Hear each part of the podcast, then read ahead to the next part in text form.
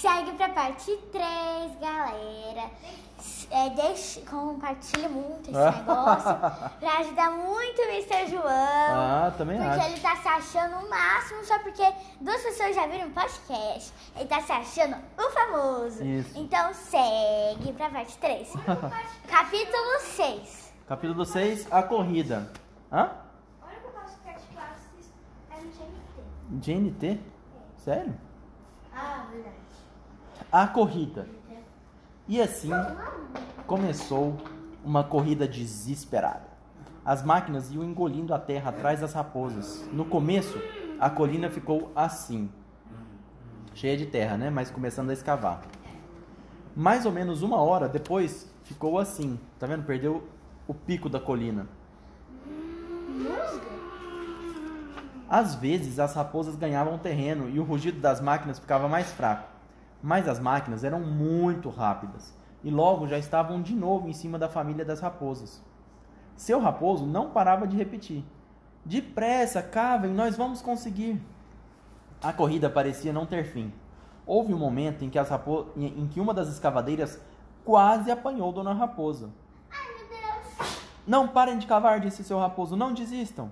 Não parem de cavar, berrava Bock, que observava tudo enquanto Bunco e Bino dirigiam as máquinas. Já estamos quase alcançando a raposa. Já conseguiu vê-la? gritou Bino. Ainda não, mas acho que agora vocês estão bem perto. Vou arrancá-la daí com a minha escavadeira, gritava Bunco. Não vai sobrar nenhum pedacinho dessa raposa maldita. As horas passavam e nada de as máquinas alcançarem as raposas. Mas Bunco e Bino continuavam cavando e as raposas fugindo. A colina agora já estava assim, quase sem nada de terra.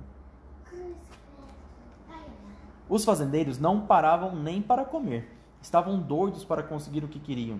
Ei, você aí, bicho piolento, berrou Bock. Dessa vez você não escapa.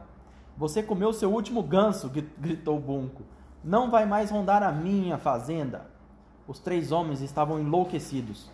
Bino, o magricela, e Bunco, o nanico, dirigiam suas máquinas como doidos, acelerando sem parar e triturando a terra a toda velocidade. Bock, o gordão, pulava feito um sapo e gritava: Mais rápido, mais rápido, vamos, mais rápido. Lá pelas 5 da tarde, a colina estava assim, já para baixo da terra. O buraco já estava do tamanho de uma cratera de vulcão. Vocês viram que estourou um vulcão?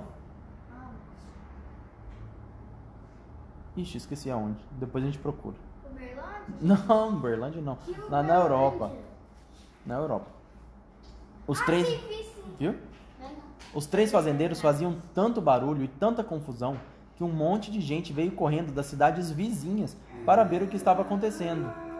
As pessoas se aglomeravam na beira da cratera olhando para baixo onde estavam Bock, Bunco e Bino. Ei, Bock! O que está acontecendo? Estamos atrás de uma raposa.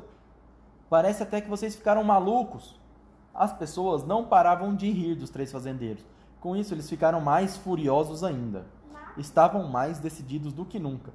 Não iam desistir enquanto não matassem a raposa. Let's go matar raposa.